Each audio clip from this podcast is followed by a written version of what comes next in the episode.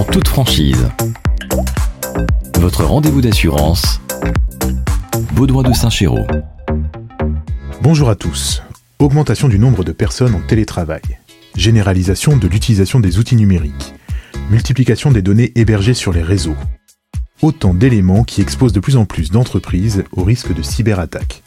PME ou grande entreprise, personne n'est épargné. Comment se protéger? Quelles sont les solutions face aux cyber-risques Aujourd'hui, je reçois Waruna Delacroix de la société IT Bubbly. En toute franchise, Baudouin de Saint-Chéraud. Bonjour Waruna. Bonjour Baudouin. Est-ce que vous pouvez vous présenter Ah, Je suis euh, Waruna Delacroix de la société IT Bubbly. IT Bubbly est un guichet euh, unique informatique. En d'autres termes, nous sommes un service informatique externalisé pour les TPE-PME. On centralise toutes les demandes de nos clients et traitons euh, soit nous-mêmes, soit en faisant appel à nos partenaires. Mais le client a un interlocuteur unique pour centraliser toutes ces demandes. Il nous confie la gestion de euh, leur informatique ou une partie, c'est ce qu'on appelle l'infogérance. Merci beaucoup Waruna. Vous êtes venu aujourd'hui pour aborder avec moi le risque cyber. C'est un mythe ou une réalité?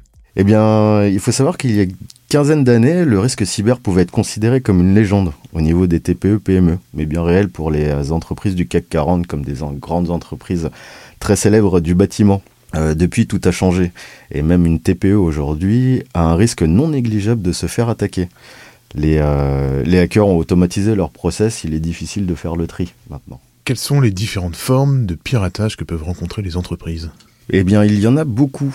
Euh, je vais me limiter à celles qui peuvent être vues par l'utilisateur. Par exemple, la fraude au président. C'est quoi ça, la fraude au président? La fraude au président, en fait, c'est de se faire passer pour le dirigeant de l'entreprise et de donner des ordres de virement. D'accord. Et comment il arrive à se faire passer pour le dirigeant de l'entreprise?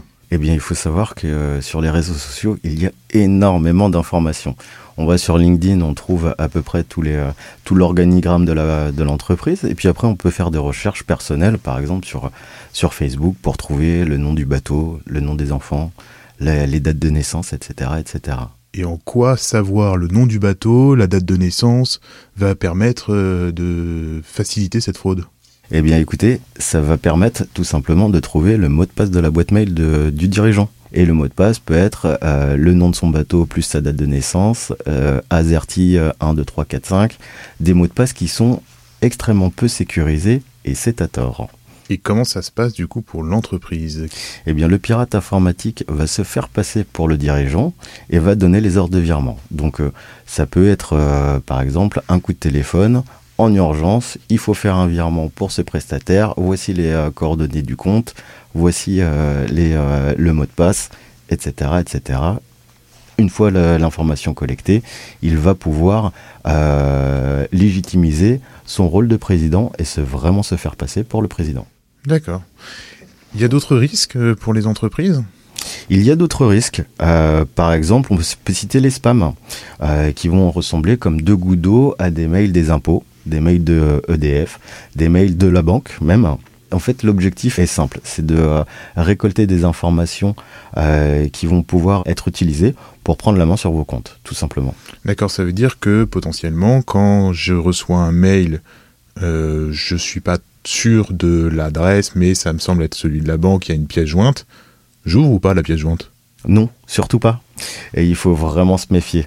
Le premier réflexe à avoir, c'est derrière le arrobase, il y a toujours un nom de domaine. .fr, .com, euh, point, euh, .bzh par exemple. Euh, ça peut donner une indication. Euh, bah, par exemple, euh, le CMB, ça va être cmb.fr. Si on voit euh, cmb-administratif.com, on peut poser la question de savoir si réellement c'est euh, un mail qui vient du, euh, du CMB. D'accord. Et aujourd'hui, à IT Bubbly, vous rencontrez des histoires de piratage chez vos clients?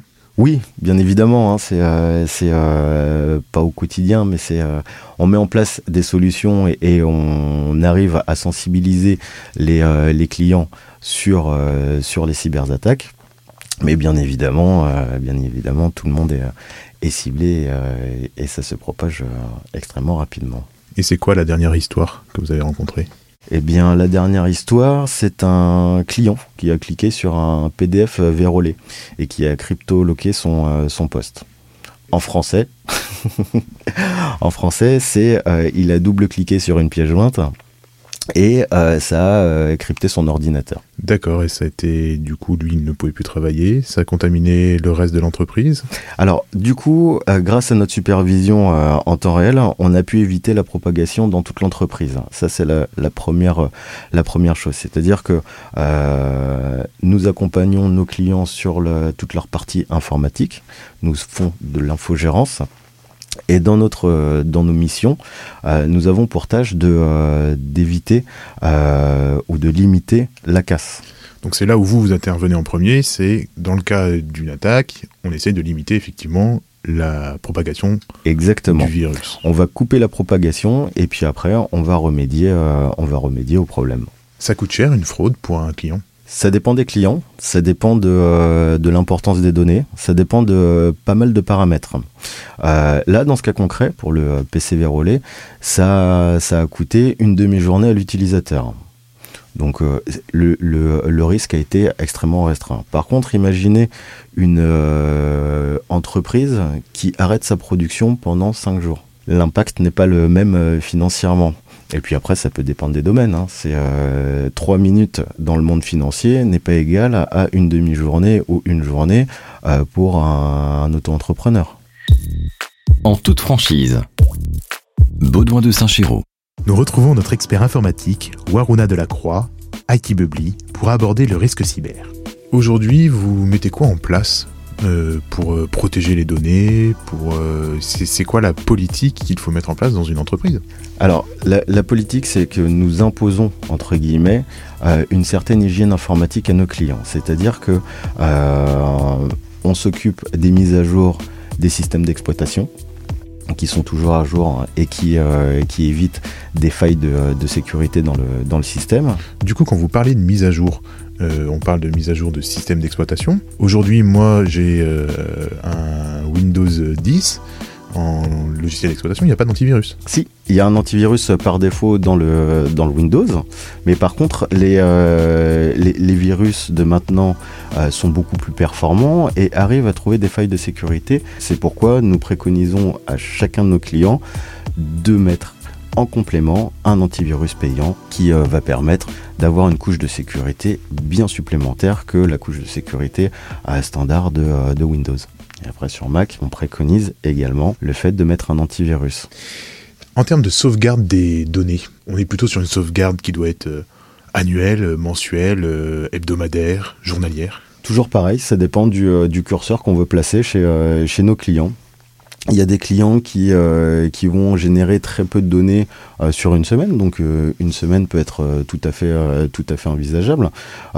Les sauvegardes régulières sont, sont préconisées. Après, nous, on a des clients qui veulent faire des sauvegardes heure par heure. Et c'est sur des serveurs externes Internes? Internes, externes, peu importe. Il faut que la sauvegarde soit externalisée, mais on peut l'externaliser entre guillemets en interne un petit peu euh, étrange comme, euh, euh, formulation de phrase, mais bah, par exemple, on peut sauvegarder les, données de son poste sur, sur un serveur qui sera en interne. Et aujourd'hui, pour un client qui est hébergé sur un serveur comme, je sais pas moi, OVH, souvent, il se dit qu'il est protégé. Est-ce qu'il est protégé? Quand on fait appel à un hébergeur, on a la capacité de centraliser toutes ces données sur un serveur euh, externalisé. Il faut bien faire attention à toutes les options qui sont cochées euh, sur, le, sur le serveur pour être sûr d'avoir des données qui sont sauvegardées à un point A, mais également à un point B. C'est ce qu'on appelle la redondance dans le monde informatique. Aujourd'hui, quelles sont les entreprises à risque? Eh bien, aujourd'hui, malheureusement, toutes les entreprises euh, sont à risque que ce soit euh, celle du 440 ou que ce soit euh, l'auto-entrepreneur, il y a toujours des failles de sécurité. Il y a toujours des failles de sécurité, mais aujourd'hui, certaines utilisent plus l'informatique que d'autres. Exactement, c'est ce que j'allais euh, préciser. Si vous ne traitez que des dossiers papier, a priori, difficile de se faire hacker. Par contre, à partir du moment où on a un ordinateur, effectivement, le risque est présent. Parce que c'est vrai que sur l'ordinateur, on a les, les dossiers du dirigeant, on a les, euh, tous les systèmes de paix aussi, on peut avoir les données de santé euh, ou les données en tout cas euh, particulières des différents employés s'il y en a. Il y a beaucoup de données personnelles qui peuvent être prises sur les ordinateurs. Ça joue avec la RGPD il faut, il faut bien faire attention euh, à identifier les données et à identifier l'endroit où elles se trouvent. La RGPD est une norme qui est, qui est sortie il y, a, il y a maintenant quelques années et qui impose en fait aux entreprises de bien contrôler le, euh, le chemin de la donnée à partir du moment où elle rentre dans l'entreprise jusqu'à ce qu'elle en sorte. D'accord, donc on parle bien du collecteur de données. On parle bien du collecteur de données. Ok, et la question à un million de dollars. Allez, on va dire euros, on est on est en France ransomware, on demande une rançon, on paye ou on paye pas? On ne paye surtout pas. S'il vous plaît, on ne paye surtout pas. Pourquoi? Pour plusieurs raisons. En fait, euh, un voleur, par définition, n'est pas forcément honnête. C'est la moindre des Il me semble. Est-ce que vous allez faire confiance à quelqu'un qui vient euh, de s'introduire chez vous? Non, en général, euh, j'ai plutôt envie de le foutre dehors. voilà. Donc ça, c'est la première raison. La deuxième raison, c'est que on n'est jamais sûr, en fait, que euh, ça va régler le problème.